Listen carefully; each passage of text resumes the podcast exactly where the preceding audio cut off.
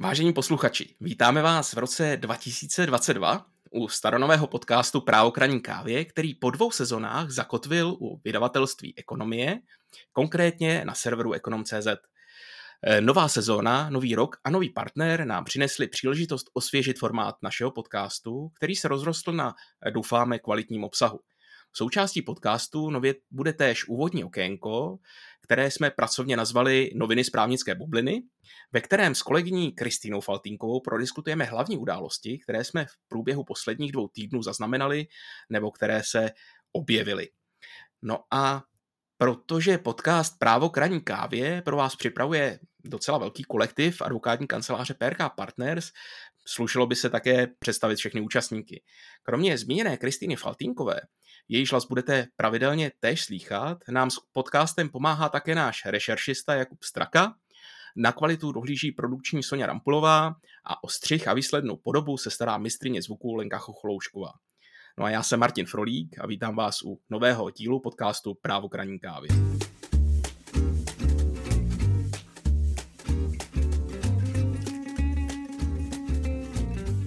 PRK Partners ve spolupráci s Ekonom.cz uvádí podcast Právo kraní kávě. Tak a nyní už k první části našeho podcastu, naší nové pravidelné rubriky Noviny z právní bubliny. Eh, vítám Kristýnu. Kristýno, ahoj. Ahoj Martine. Tak nám Kristýno pověz, eh, co máš eh, mezi novinkami, které se staly účinnými. Ona, uh, moje první novinka, se stala účinnou už v lednu roku 2021, nejsme ztraceni v čase. Nicméně mm-hmm. týká se to nové uh, odpadové legislativy, jejímž cílem je v postupných krocích snižovat množství komunálního odpadu, zvyšovat množství recyklovatelného odpadu a zefektivnit jeho využití. Ovšem jedním z důsledků této nové legislativy je, že všechny obce, které chtějí za svoz komunálního odpadu vybírat poplatky, což předpokládám, že jsou všechny obce, Mm-hmm. tak museli do konce roku 2021 přijmout novou obecně závaznou vyhlášku, aby jim teď od 1. ledna platila a oni mohli vůbec ty poplatky vybírat. To je pravda, já jsem se musel nově registrovat k odběru odpadů, respektive k odvozu, eh, za nových podmínek a s novými cenami. Přesně tak. Ono uh, do roku 2021 bylo možné vybírat buď místní poplatek za odpady, anebo postupovat podle zákona o odpadech. Ten starý zákon mm-hmm. o mhm. odpadech byl zcela zrušen. Nyní tedy obce postupují pouze podle zákona o místních poplatcích, ale mají dokonce čtyři možnosti, jaký poplatek vybírat. Ta nejjednodušší možnost, o které tušíme, že ji zvolila většina obcí, je vybírat poplatek za obecní systém odpadového hospodářství a to je takzvaný poplatek za hlavu za každou fyzickou osobu s trvalým bydlištěm v dané obci kdy tenhle poplatek, když si zmiňoval ty nové ceny, tak je zastropován na 1200 korun na osobu. Hmm. A obec vlastně neřeší nic dalšího, prostě každý, kdo má nahlášený trvalý pobyt v obci, tak tento poplatek má uhradit. Potom máme další varianty, a to poplatky za odkládání komunálního odpadu z nemovité věci. Zde už obce nepostupují podle toho, kdo má trvalé bydliště, ale kdo v obci bydlí. Což když si představíme někoho, komu se úplně platit eh, za odvoz odpadů nechce, tak vlastně nejjednodušší první krok je tvrdit, že v obci nebydlí. Mm-hmm. A pro obec to může být komplikované potom prokazovat u neplatičů. Tenhle poplatek má tři podvarianty. První je, že se platí podle kapacity nádoby, to znamená podle toho, jak velkou popelnici u dané nemovitosti lidé mají. A už se neřeší, jestli daný týden nebo 14 dní, kdy probíhá svoz, naplnili po okraj a nebo ji mají poloprázdnou, ale platí podle objemu té popelnice. Tento poplatek může obec vybírat i v průběhu poplatkového období, což je pro ní výhoda. Na druhou stranu to nijak zvlášť nevede k třídění odpadu, protože máte jednu velikost popelnice objednanou a není možné, aspoň podle ministerstva, eh, stanovit nějaké úlevy třeba za to, že člověk používá menší eh, popelnici. Takže je stanovena jednotná sazba za litr kapacity té nádoby a dál se s tím pro obec nedá nijak pohybovat, nijak motivovat. A jak to myslíš, že za menší popelnici už nejsou další výhody, když stejně platíš menší počet litrů. No, eh, když jsme toto probírali s obcemi, pro které eh, jsme třeba ty vyhlášky připravovali, tak jsme řešili, že by mohla být eh, motivace pro občany, aby ty litry, které si objednají v menší popelnici, měly navíc ještě levnější. A to vlastně podle ministerstva není možné.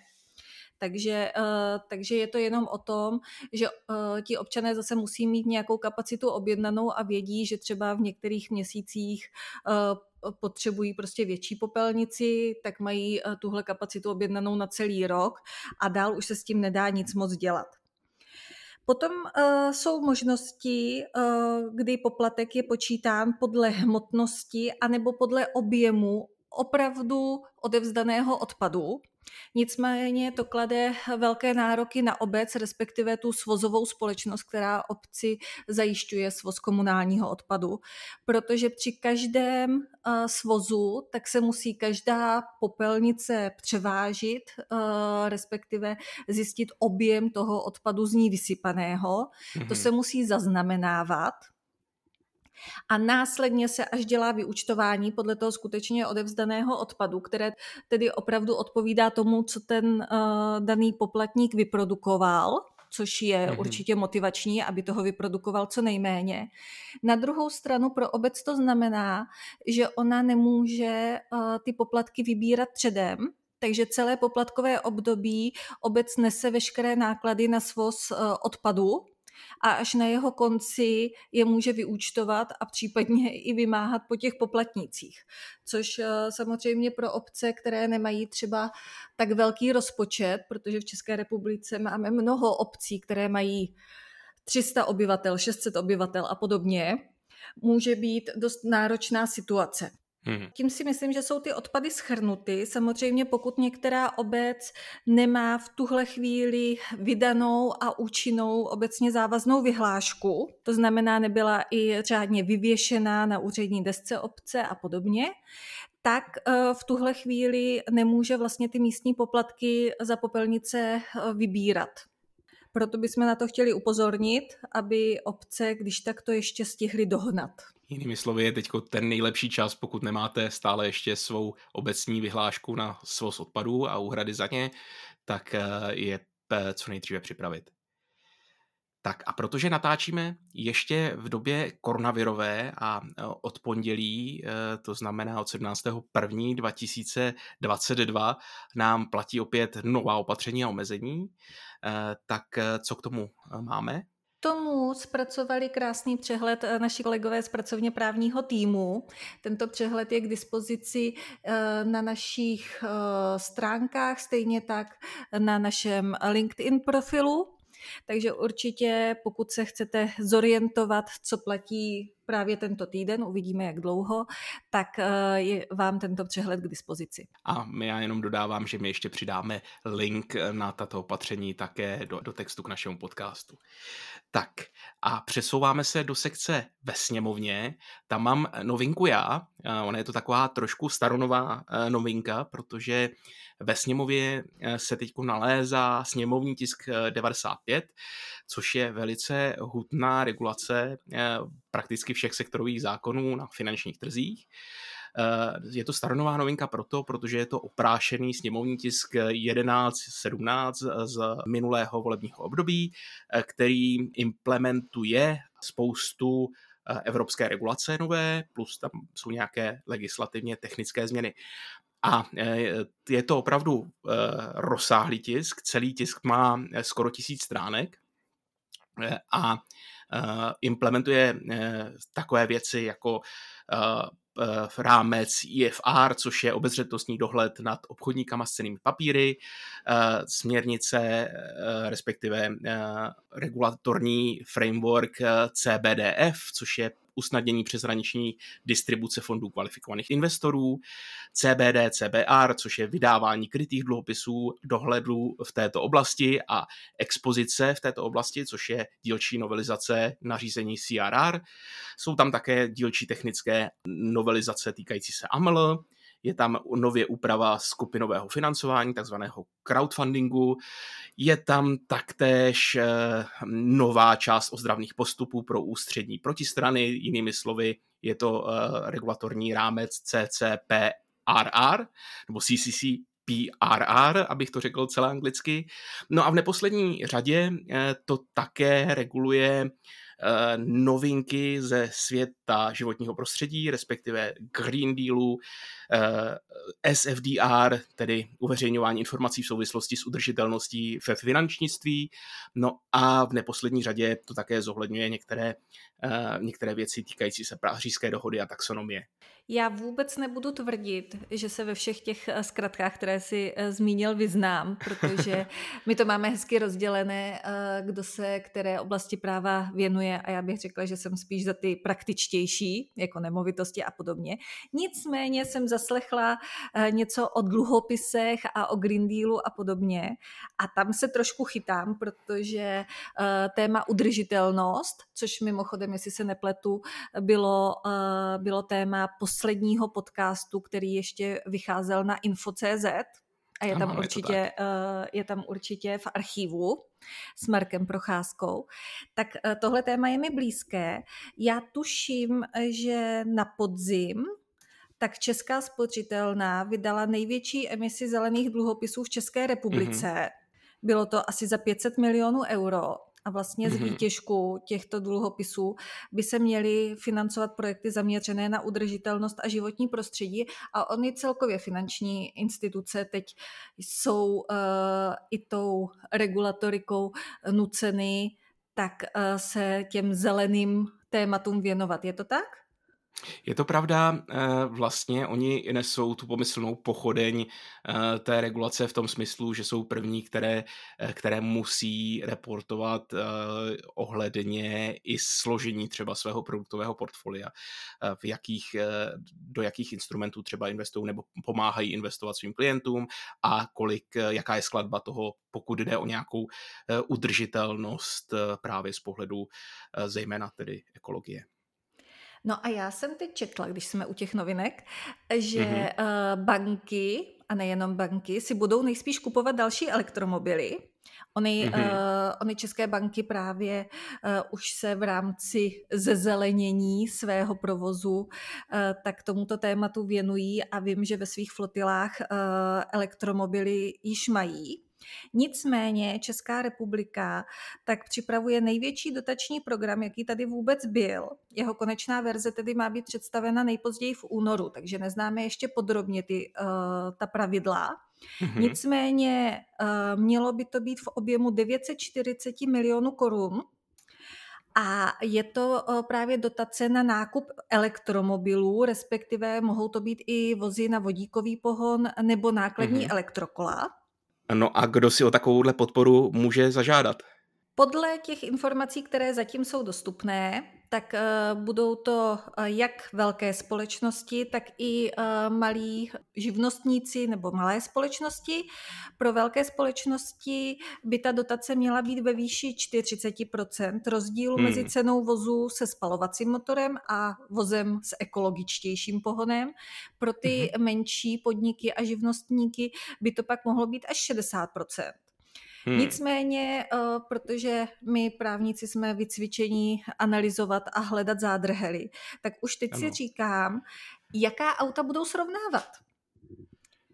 Protože, eh, no protože mám konkrétní elektroauto, které eh, tedy ten podnik řekne, že si chce koupit a mm-hmm. s mhm. čím ho budu srovnávat, abych získala vlastně ten rozdíl, ze kterého se počítá výše té dotace protože přeci jen uh, každé elektroauto nemá svůj stoprocentní ekvivalent, ale vyrábí Jasně. se třeba jenom v podobě elektroautomobilu. A současně, i když najdu ten ekvivalent, tak uh, ten automobilový průmysl vždycky nabízí několik typů výbavy, motorů. Hmm. Je otázka, jestli ta budeme srovnávat s benzínovými motory nebo dýzlovými motory. Mm-hmm. A to může mít vlastně na to vyčíslení toho rozdílu v tom, co by si koupili, kdyby si nekupovali elektromobil, tak dost zásadní vliv z mého pohledu. Takže jsem zvědavá eh, na ty vzorečky a výpočty, jak toto se bude prokazovat, protože co si budeme povídat, pořád je to dotace, dotace se dá přeskoumávat deset let zpátky, hmm. Její výše a trošku, eh, trošku bych se bála, eh, že ta kalkulace bude na těch žadatelích o dotaci a potom ji někdo možná bude zkoumat. Já jsem se díval i do Eklepu, jaké jsou novinky, zatím toho stále ještě moc není, což dává smysl, vzhledem tomu, že vláda byla jmenovaná eh, relativně nedávno a vlastně teprve minulý týden získala důvěru v poslanecké sněmovně. Nicméně jeden z důležitých zákonů, který už se tam objevuje, se týká takzvané dobrovolné restrukturalizace. A O tom, co je dobrovolná restrukturalizace a jakým způsobem se dá využít, o tom si poslechnete již za dva týdny eh, v našem dalším podcastu, kde nám o tom něco řekne eh, docent Bohumil Havel. No a eh, pokud je o judikáty, našla si něco zajímavého za poslední dva týdny? Mám tady judikát, který se týká nájmu On je z konce listopadu minulého roku, avšak mám za to, že v tuhle chvíli ještě ani třeba není dostupný volně na webu nejvyššího soudu eh, nebo v právních informačních systémech, takže si myslím, že možná ho ještě tolik našich posluchačů nezná. Ten judikát neupravuje nic nově, spíš nám odpověděl na otázku, zda uh, paragraf 2000 občanského zákonníku, tak jestli tento paragraf se může vztahovat i na nájmy.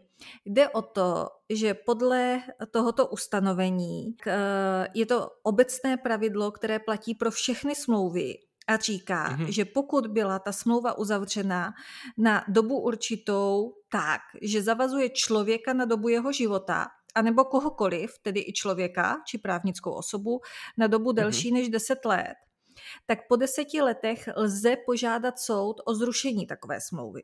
Mm-hmm. Jsou tam samozřejmě podmínky, a to byla-li uh, ta smlouva uzavřena na tak dlouhou dobu bez vážného důvodu, a nebo pokud se změnily okolnosti, ze kterých strany vycházely, když tu smlouvu uzavírali do té míry, že na zavázané straně nelze rozumně požadovat, aby byla smlouvou dále vázána. A my, kteří uh, se věnujeme nájemním smlouvám, jsme si nebyli úplně jistí, jestli tohle pravidlo můžeme vztahovat i na nájmy, Mm-hmm. Protože pro nájmy máme ještě speciální pravidlo, které říká, že pokud máme nájem ujednaný na dobu určitou delší než 50 let, tak se aplikují speciální pravidla. Takže jsme si říkali, máme speciální pravidlo pro dlouhodobé nájemní smlouvy, ale říká se, že dlouhodobá je až eh, nad 50 let, tudíž tohle pravidlo obecné je tím překonané. Tak nejvyšší soud teď nám řekl, že ne, eh, že můžeme uh-huh. uplatňovat i tady to pravidlo eh, z paragrafu 2000, a mhm. tudíž mm-hmm. je možné po deseti letech žádat soud o zrušení nájemní smlouvy. Nicméně je tam ta podmínka, že ta smlouva musí být na více než 10 let, a to už mm-hmm. u mhm. mě vyvolává několik otázek, protože v nájemních smlouvách není neobvyklé, že je tam eh, sjednána například možnost prodlužování toho nájmu. Takže máš hmm. nájemní smlouvu sjednanou na pět let Jasně. a nájemce nebo pronajímatel, případně oba, mají možnost tu smlouvu opakovaně prodlužovat. Například vždycky o tři roky. Podmínka je, že požádat soud o to zrušení můžeš až po deseti letech. Ale mm-hmm. umím si představit, že to rozhodování může být rozdílné, pokud já budu žádat o zrušení nájemní smlouvy, která trvá více než 10 let a má dál pokračovat. A já jsem si to její pokračování třeba sama zapříčinila tím, že jsem, uh, že jsem dala ten podnět k tomu prodloužení. Hmm že to je jiná situace, než kdybych v té smlouvě byla uvázaná a nemohla s tím vůbec nic dělat. Hmm. Na druhou stranu máme tam ještě další podmínku pro aplikaci tohoto ustanovení a to je buď absence vážného důvodu, a už zase eh, právníci začínají přemýšlet, co je ten vážný důvod. Jasně. Nejvyšší soud nám odkazuje na komentářovou literaturu, která uvádí, že jako vážný důvod stačí zájem na dlouhodobém stabilním užívání a pravidelném placení nájemného. Já si opra- eh, popravdě neumím představit pro najímatele, který by takový důvod k uzavření smlouvy na více než 10 let neměl. A druhá podmínka pro druhou variantu zrušení toho nájmu je, že dostan, eh, dojde k podstatné změně okolností a nelze rozumně žádat po druhé straně, aby nám v nájmu se trvala. A k tomuhle zatím nemáme vůbec žádná vodítka, eh, jak by taková podstatná změna okolností měla vypadat, aby byla důvodem pro zrušení smlouvy, protože přeci jenom základní pravidlo je, že smlouvy se mají dodržovat a pokud se někdo zavázal na více než 10 let, tak by v tom závazku měl setrvat. Takže Máme nový judikát a nový judikát eh, vyvolává další a další otázky, na které nám možná judikatura odpoví a to i s ohledem právě zase na eh, situaci ohledně pandemie COVID-19, protože ta do nájemních vztahů přinesla velmi mnoho nových situací a otázek. A kromě judikatury, Martine, napadají tě ještě nějaké další novinky, které rozčeřily právní vody takhle na začátku roku? No, no toho zatím stále, stále ještě moc není právě kvůli tomu, že vláda je u kormidla relativně krátce, takže spíš ohledně toho, co nového je ve sbírce nebo v eklepu nebo v poslanecké sněmovně, bychom mohli tady točit podcast o tom, co tam všechno není. Typicky zatím třeba eh, jedna z těch eh, důležitých věcí, která tam chybí, protože je to evropská záležitost a eh, je už po splatnosti, tedy po uplynulé lhůtě k implementaci, to je směrnice whistleblowingu, o kterém už jsme se také v našem podcastu a nejenom tam několikrát bavili. No a to je, myslím si, že ta věc, která mě teď zajímá nejvíc, kdy se objeví tenhle ten nový, nový návrh tohoto zákona. No tak já mám pocit, že mě bude celý tento rok a možná i déle uh, zajímat nový stavební zákon. Ten nám sice mm-hmm. už uh, poslaneckou uh, sněmovnou, senátem a i přes podpis prezidenta prošel, ale právě nová vláda tak do něj chce dost zásadně zasáhnout a předpokládám, že o tom se dozvíme mnohem více v následující části, kdy náš kolega Roman Pečenka si o tom s tebou bude povídat. Je to tak, eh, rozhovor s Romanem nabídneme po eh, hudebním předělu a tobě, Kristýno, děkuji za dnešní eh, novinky z právní bubliny. Není vůbec zač a těším se na shledanou zase za 14 dní.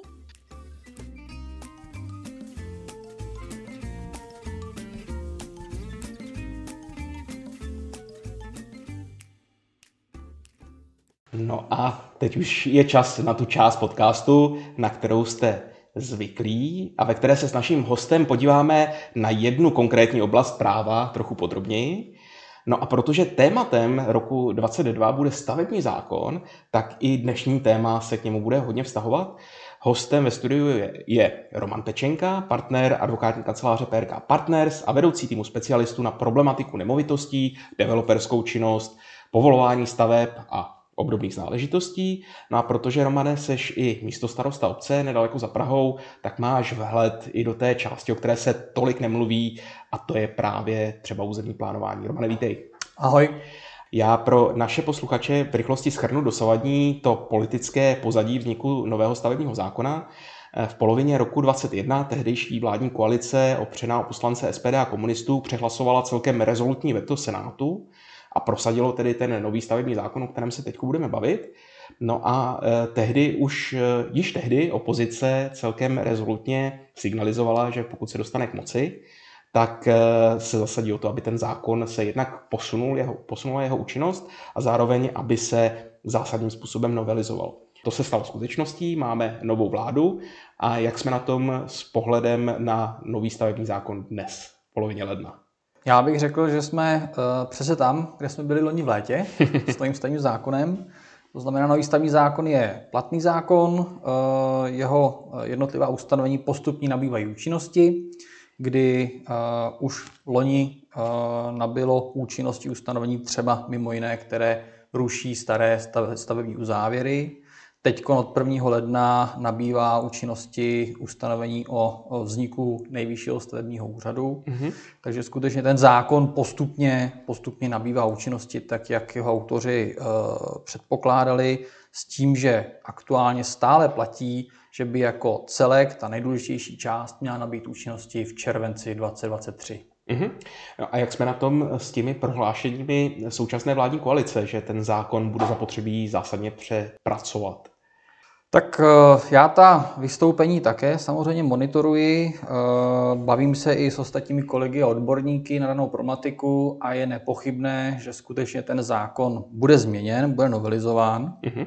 Největší diskuze se vede stále ještě a ještě dlouho asi povede o tom, jestli bude opuštěn ten stávající systém té takzvané smíšené, eh, smíšené státní zprávy, mm-hmm. kdy uh, tu státní zprávu na úseku stavebního řízení vykonávají obce svými zaměstnanci v takzvané přenesené působnosti, a nebo zda se to uh, stavební řízení přesune do modelu čisté státní zprávy, tak jako třeba to známe u finančních úřadů. Aktuální vláda zcela jednoznačně tíhne vlastně k zachování toho stávajícího modelu, té smíšené zprávy. A já přiznávám, že je spousta argumentů jak pro zachování té smíšené e, zprávy, tak i pro ty argumenty na tu druhou stranu pro vlastně vznik úplně samostatné nové státní zprávy.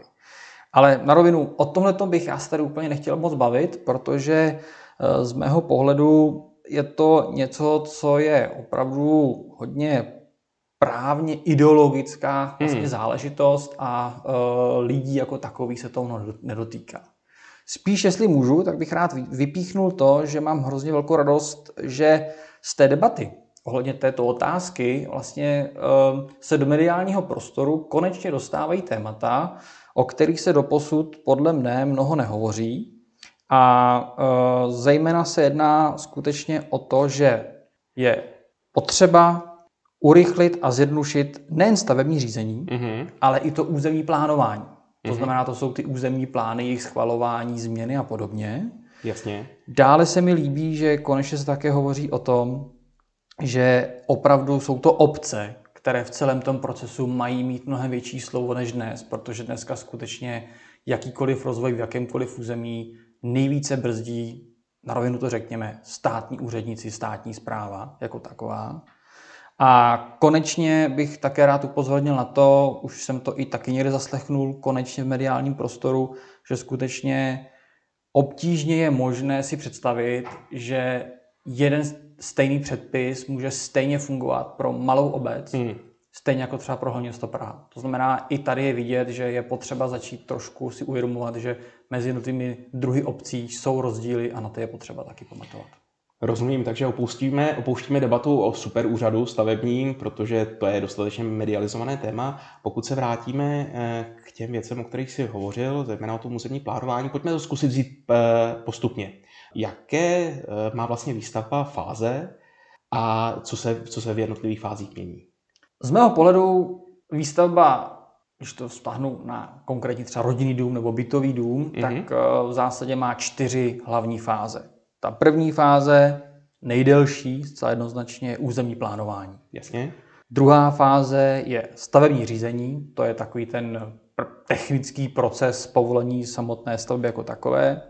Potom je výstavba, to znamená ten stavební proces samotný, který podle mě vlastně v celém tom procesu ten nejkratší úsek a nejrychlejší a nejefektivnější.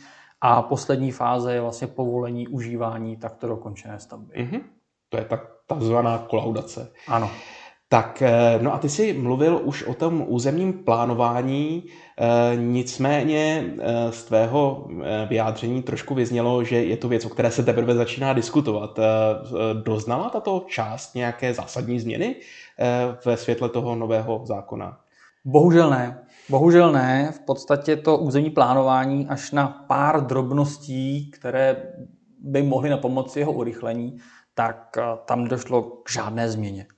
A v podstatě i co by určitý politický kompromis, tak vlastně i ten výkon té státní zprávy na úseku mm-hmm. územního plánování zůstal vlastně zachován. To znamená, jinými slovy, eh, ta státní zpráva se nám jakoby eh, rozjela na dvě koleje, kdy v mhm. současné době všechno vykonávají ty obecní úřady. Nově vlastně by měla vzniknout ta samostatná čistá státní zpráva pro stavební řízení a vedle toho zůstane zachován stávající model pro územní plánování. A v čem je teda to meritum té věci, kde je ten zakopaný příslovečný pes? Tak e, za mě jakoby zakopaný pes u územního plánování je v tom, že opravdu, e, jak už jsem naznačil, blokuje to z velké části státní zpráva. To mm-hmm. znamená, mně přijde, že tady uh, není dostatečná důvěra na uh, tu lokální samozprávu, která by měla být ta, která by skutečně měla rozhodovat o tom, co se na tom území postaví. Je nejblíž k občanům, je nejblíž k tomu, aby řešila ty uh, místní problémy a nerozumím tomu, proč skutečně ta legislativa nedává těm obcím větší Eh, volnost, eh, větší pravomoce, zejména v tom územním plánování. Mhm, takže říkáš posílit místní samozprávu. Eh, co, co, ta, co ten vliv té státní zprávy do toho, jak by podle tvého názoru by se třeba tohle mělo dál vyvíjet? Tak v podstatě za mě, jak jsem říkal, určitě by se to územní řízení mělo ještě více vyrvat ze spáru té státní zprávy. Mm-hmm a mělo by se uh, více, více jakoby dát možnost, aby jednotlivé obce ve své kompetenci flexibilněji mohly rozhodovat o tom území. Já mám třeba jeden příklad od nás ze vsi, kdy v podstatě uh, je to asi všude stejné, ale spousta hranic pozemků neodpovídá úplně skutečnosti. Jak hmm. k tomu došlo, to je jedno, těch příkladů je spousta, možností je spousta, jak k tomu docházelo ale zkrátka my se snažíme s občany tyhle ty nedostatky napravovat. Konec konců nás tomu i nutí katastrální, zákon, mm-hmm. katastrální zákon a narážíme typicky na to, že když mají to přeploceno, my se domluvíme na nějaké směně, na nějaké vypořádání, protože zase třeba kousek jeho pozemku je pod obecní komunikací, hmm.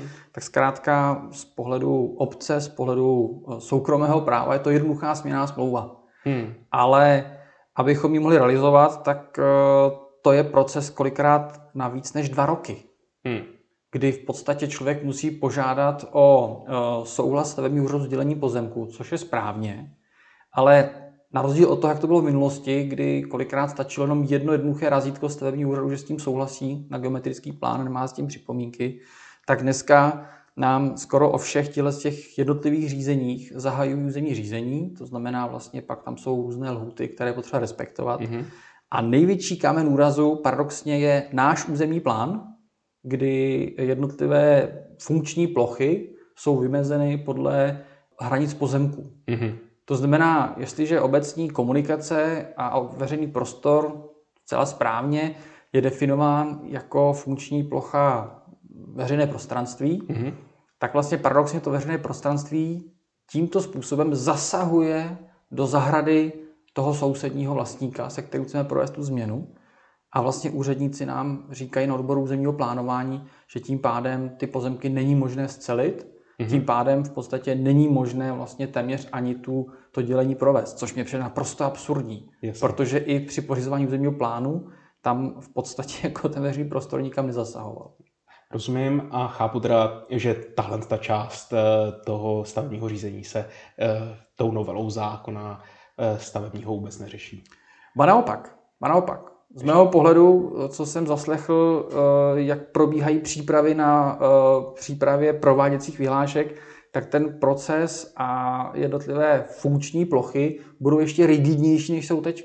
Je tady se to tendence, ještě více zakonzervuje. Ano, je tady tendence ještě více sjednotit jednak názvosloví, aby ve všech územních plánech všechny funkční plochy měly stejné označení a stejný význam, co se na nich dá stavět. A to mě přijde naprosto jako absurdní, protože ano, z pohledu třeba developera z celostátní působnosti to bude jednodušší, hmm. ale z pohledu té lokální samozprávy to je podle mě cesta špatným směrem. Rozumím. Eh, tohle je asi první námět na zásadní novelu toho nového stavebního zákona. Posuneme se dál ve stavebním řízení, eh, respektive ke stavebnímu řízení a jaké eh, změny nastávají zde.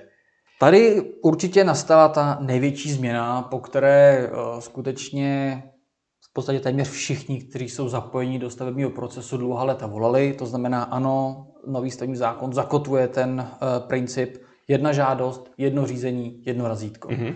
Což je jednoznačně uh, cesta správným směrem. Odpadají ta dvě existující řízení, to znamená v prvním kroku se uh, vlastně řešilo umístění stavby v územním řízení a teprve následně se uh, řešila samotná výstavba v rámci stavebního povolení. Mm-hmm. Ačkoliv zase existence dvou řízení mělo také své výhody, mám za to, že rozhodně jednoznačně převládá ten benefit toho, že to bude jenom jedno řízení, navíc pro které podle té připravené prováděcí legislativy bude stačit vlastně i jednodušší dokumentace, mm-hmm. což je podle mě zase krok správným směrem, protože investoři nebudou nuceni uh, vynakládat značné prostředky uh, do přípravy stavby, která vlastně i v rámci toho povolacího procesu může dostat, doznat určitých změn, mm-hmm. aby byly právě třeba vypořádány jednotlivé připomínky účastníků. Takže z tohoto pohledu určitě je to také krok správným směrem. Zároveň dochází k omezení vlastně de facto moci těch dotčených orgánů státní zprávy. Mm-hmm. To je mhm. to, jak už jsem říkal na začátku, Jasně. že skutečně ta státní zpráva tady velkým, velkým razantním způsobem vlastně ovlivňuje uh, to stavební řízení jako takové. A mnohem větší váha je kladená na ten stavební úřad samotný. Mm-hmm. To znamená, ten skutečně by měl být tím orgánem, který to celé, celé řízení zastřeší, zaštítí, de facto do velké míry i vyřídí a vypřipomínkuje a vynegociuje nebo pomůže negociovat o jednotlivých připomínkách, což je cesta uh, správná a tak by to podle mě mělo být. Jasně, díky. K tomu mě napadají dvě otázky. Ta první z nich je celkem jako zjevná. Mění se nějak okruh účastníků takového nového stavebního řízení, nebo to zůstává podobné. Okruh účastníků, který v minulosti prošel opravdu dlouhou cestou judikaturního dotvořování, upřesňování, se uh, nemění, mm-hmm. zůstává stejný. Z mého pohledu opět nebyl důvod to měnit, mm-hmm. takže z tohoto pohledu opravdu zůstávají nám účastníci tak jako teďkon a uh, tudíž mezi ně počítáme zejména sousedy, sousedních nemovitostí, obce, a vlastníky dopravní tak technické infrastruktury. Jasně. A druhá otázka, eh, jak to řízení teda ve skutečnosti bude v praxi probíhat? Skutečně opouštíme ten systém ubíhání půlky eh, kraje při sbírání razítek pro povolení stavby, nebo eh, to takhle jednoduché není? Já teda ten nový stavební zákon čtu takovým způsobem, že stavebník bude mít na výběr. Ano. To znamená, buď to opravdu podá tu jednu žádost na ten jeden úřad a bude čekat, až ten uh, stavební úřad uh, si vyžádá ta stanoviska těch mm-hmm. ostatních úřadů, jejich stanoviska nebyla integrována do toho samotného stavebního řízení. Mm-hmm. A nebo, a to si myslím, že bude běžnější situace, uh, ten stavebník v zájmu urychlení té přípravy stavby ta razítka si vyběhá sám po staru, Jasně. čímž vlastně uh, potom na ten stavební úřad už přichází s tím, že tady má uh, ta stanoviska uh, těch dotčených orgánů vlastně připravená do určité míry vlastně vynegociovaná a tudíž pak ten stavební úřad má tu práci mnohem jednodušší, takže logicky pak i ten proces půjde rychleji. Jasně, díky. A v těch eh, zbývajících dvou fázích, to znamená samotná výstavba a kolaudace nebo schválení té stavby, dochází k nějakým zásadním změnám? Já tam taky žádný uh, velký posun nevidím, ale rád bych tady upozornil na jeden důležitý aspekt, o kterém podle mne se do posud mnoho nehovořilo. Ano a který si myslím, že by mohl přinést eh, opravdu velké rozčarování pro spoustu, eh, spoustu vlastníků nemovitostí. A to je proces odstraňování staveb. Aha. Ono dneska je bohužel poměrně běžné, že stavebníci zahájí stavbu, aniž by měli stavební povolení. Takže odstraňování nepovolených staveb. Ano, Jasně. ano, přesně tak. Mhm. A Eh, tudíž pokud někdo postaví jakoukoliv stavbu, a ono v podstatě, když se opáte do textu stavebního zákona, tak ono opravdu téměř úplně všechno, co, co jakoby eh, je vytvořeno stavební činností, tak eh, téměř se dá říct, že podléhá stavebnímu povolení. A stavební úřady mají tak samozřejmě tendenci vykládat, vykládat toto ústavní co nejšířeji. Jasně. Tak spousta stavebníků přistupuje k realizaci té stavby, aniž by to stavební povolení bylo vyřízeno. Mm-hmm. A to samozřejmě jakoby rozhodně není správný postup, je to vlastně postup v rozporu se zákonem, ale to sta- aktuální stavební eh, právo umožňuje tyto stavby de facto poměrně jednoduše dodatečně legalizovat. Mm-hmm. To znamená, v okamžiku, kdy se zjistí, že to je stavba, která byla postavena neoprávněně, eh, tak místo toho, aby bylo řízeno, nebo aby bylo dokončeno řízení o odstranění stavby a stavba odstraněna, tak eh, je právě to řízení v 99% případů překlopeno do řízení o dodatečném povolení stavby. Mm-hmm. A jakmile ta stavba není v nějakém opravdu rozporu se s územním plánem Jasně. a je zkrátka přijatelná, tak eh, je opravdu dodatečně povolená. A takovéhle případy asi byly v minulosti docela hodně medializovány, takže... Některé z nich byly hodně medializovány a myslím si, že z nich bylo i krásně vidět i to, že i když některé ty stavby skutečně došly do té fáze, že bylo rozhodnuto jejich odstranění, hmm. tak se vlastně v plné nahotě ukázalo, že ty stavební úřady, které právě vlastně podléhají kompetenci obecních úřadů, nebyly schopny potom i to případně pravomocné rozhodnutí odstranění stavby exekučně vykonat. Mm-hmm. Ano, a nově se v tom změní teda co? No, nově uh, nachází, dochází opravdu k zásadní změně, kdy nový stavební zákon výrazně omezuje okruh staveb, které bude možné dodatečně povolit. Mm-hmm. A když to hodně zjednoduším, tak se v podstatě v zásadě bude jednat pouze o ty stavby, u kterých ten stavebník vycházel v dobré víře z toho, že stavební povolení má řádně vydané. To si na první dobrou úplně nedovedu představit, eh, v kolika případech můžeš zahájit bez, eh, bez vydaného řádně stavebního povolení a eh, být do dobré víře, že jednáš v souladu se zákonem. Tak, typicky se jedná o situaci, kdy to stavební povolení bylo vydáno, mm-hmm. skutečně vydáno, a teprve následně třeba mohlo být v soudním uh, řízení, Jasně. které je vlastně vedeno o pravomocném rozhodnutí, mm tak eh, teprve následně mohlo být zrušeno. Takže se bavíme Takže, o správním soudnictví. Tak, jasně. Takže skutečně bavíme se o zcela výjimečných situacích, zcela výjimečných mm-hmm. případech, které mohou nastat. A ano, v těch asi smysl dává, aby ta stavba uh, byla uchráněna před, před demolicí a zároveň s tím bude teda spojena i povinnost zaplatit nějakou sankci. Aha. Co když s tou sankcí nesouhlasím?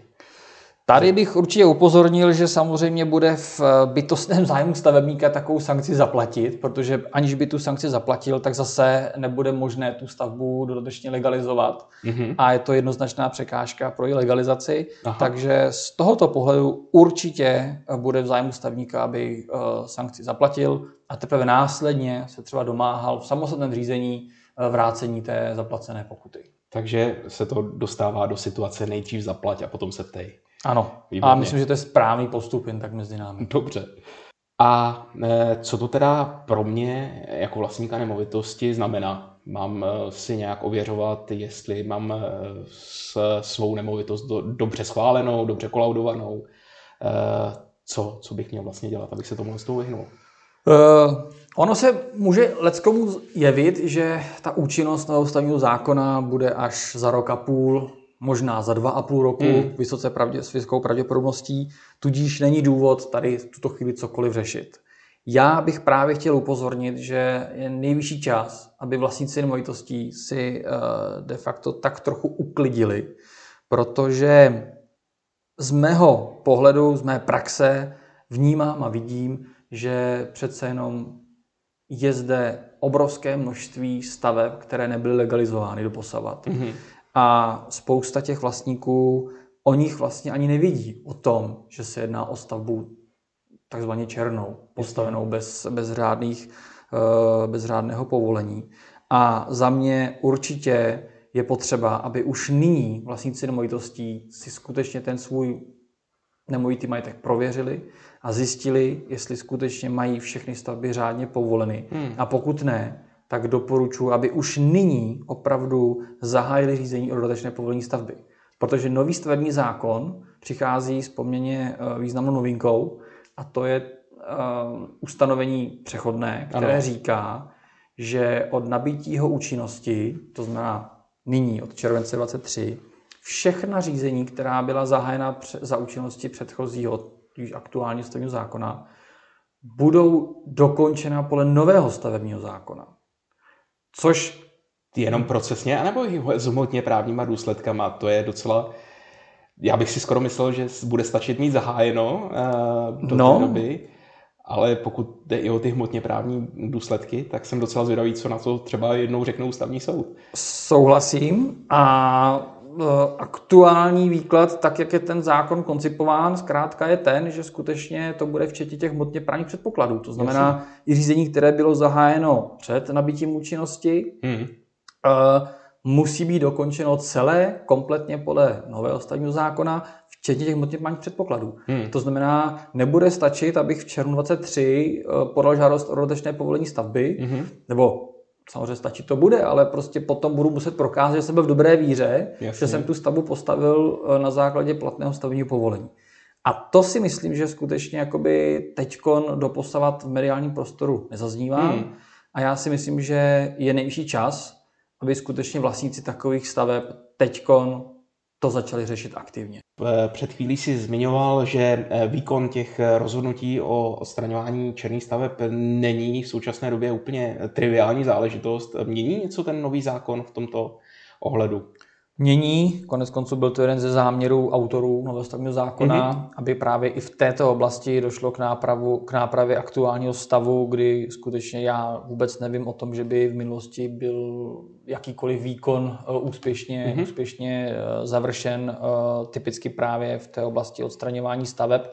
A když se člověk nad tím zamyslí, ono to je finančně dost náročné, a samozřejmě málo která obec má dostatek finančních zdrojů na to, mm-hmm. aby mhm. financovala tady odstranění stavby eh, soukromého vlastníka, se kterou nemá nic, jak nic společného.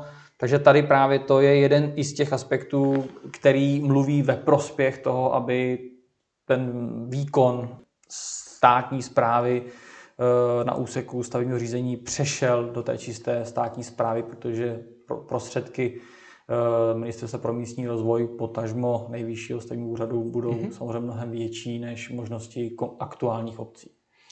Rozumím. Eh, zmiňuješ eh, Ministerstvo pro místní rozvoj jako garanta a předkladatele tohle z toho zákona. Nově, pokud se nemýlím, budou mít pirátského ministra a jejich velkým tématem je digitalizace.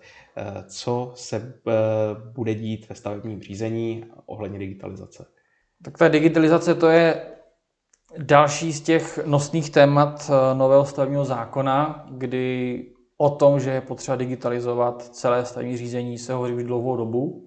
O tom, že nemá smysl digitalizovat eh, špatný proces, asi shodnou všichni odborníci. Mm-hmm. Takže eh, za mě digitalizace je další krok, který skutečně teď před aktuálním ministrem stojí. A je to jeden ze zásadních pilířů celé té reformy kdy celé stavní řízení by mělo probíhat už ponovu digitálně. Ono už vlastně dneska tam jsou značné zárodky, mm-hmm. kdy vlastně už dneska je možné eh, řízení zahájit eh, digitálně, ale na druhou stranu je tam tomu kladeno ještě stále spousta překážek, takže ve finále stejně trtivá většina těch stavních řízení běží po starou eh, papírovou formou. Romane, děkuji ti za návštěvu. To byl uh, Roman Pečenka, uh, partner advokátní kanceláře PRK Partners, odborník na stavební právo. Uh, ještě jednou díky za návštěvu. Taky děkuji. Ano a vzhledem tomu, že, jak jsme říkali už v úvodu, toto téma bude velice zajímavé sledovat v průběhu celého letošního roku a možná i části následujícího, z největší pravděpodobností se ještě potkáme a řekneme si, jak se věci vyvíjejí. Díky moc. Taky, mějte se. A s vámi posluchači já se loučím a přeju krásný den a někdy příště opět u dalšího dílu našeho podcastu Právo kraní kávy.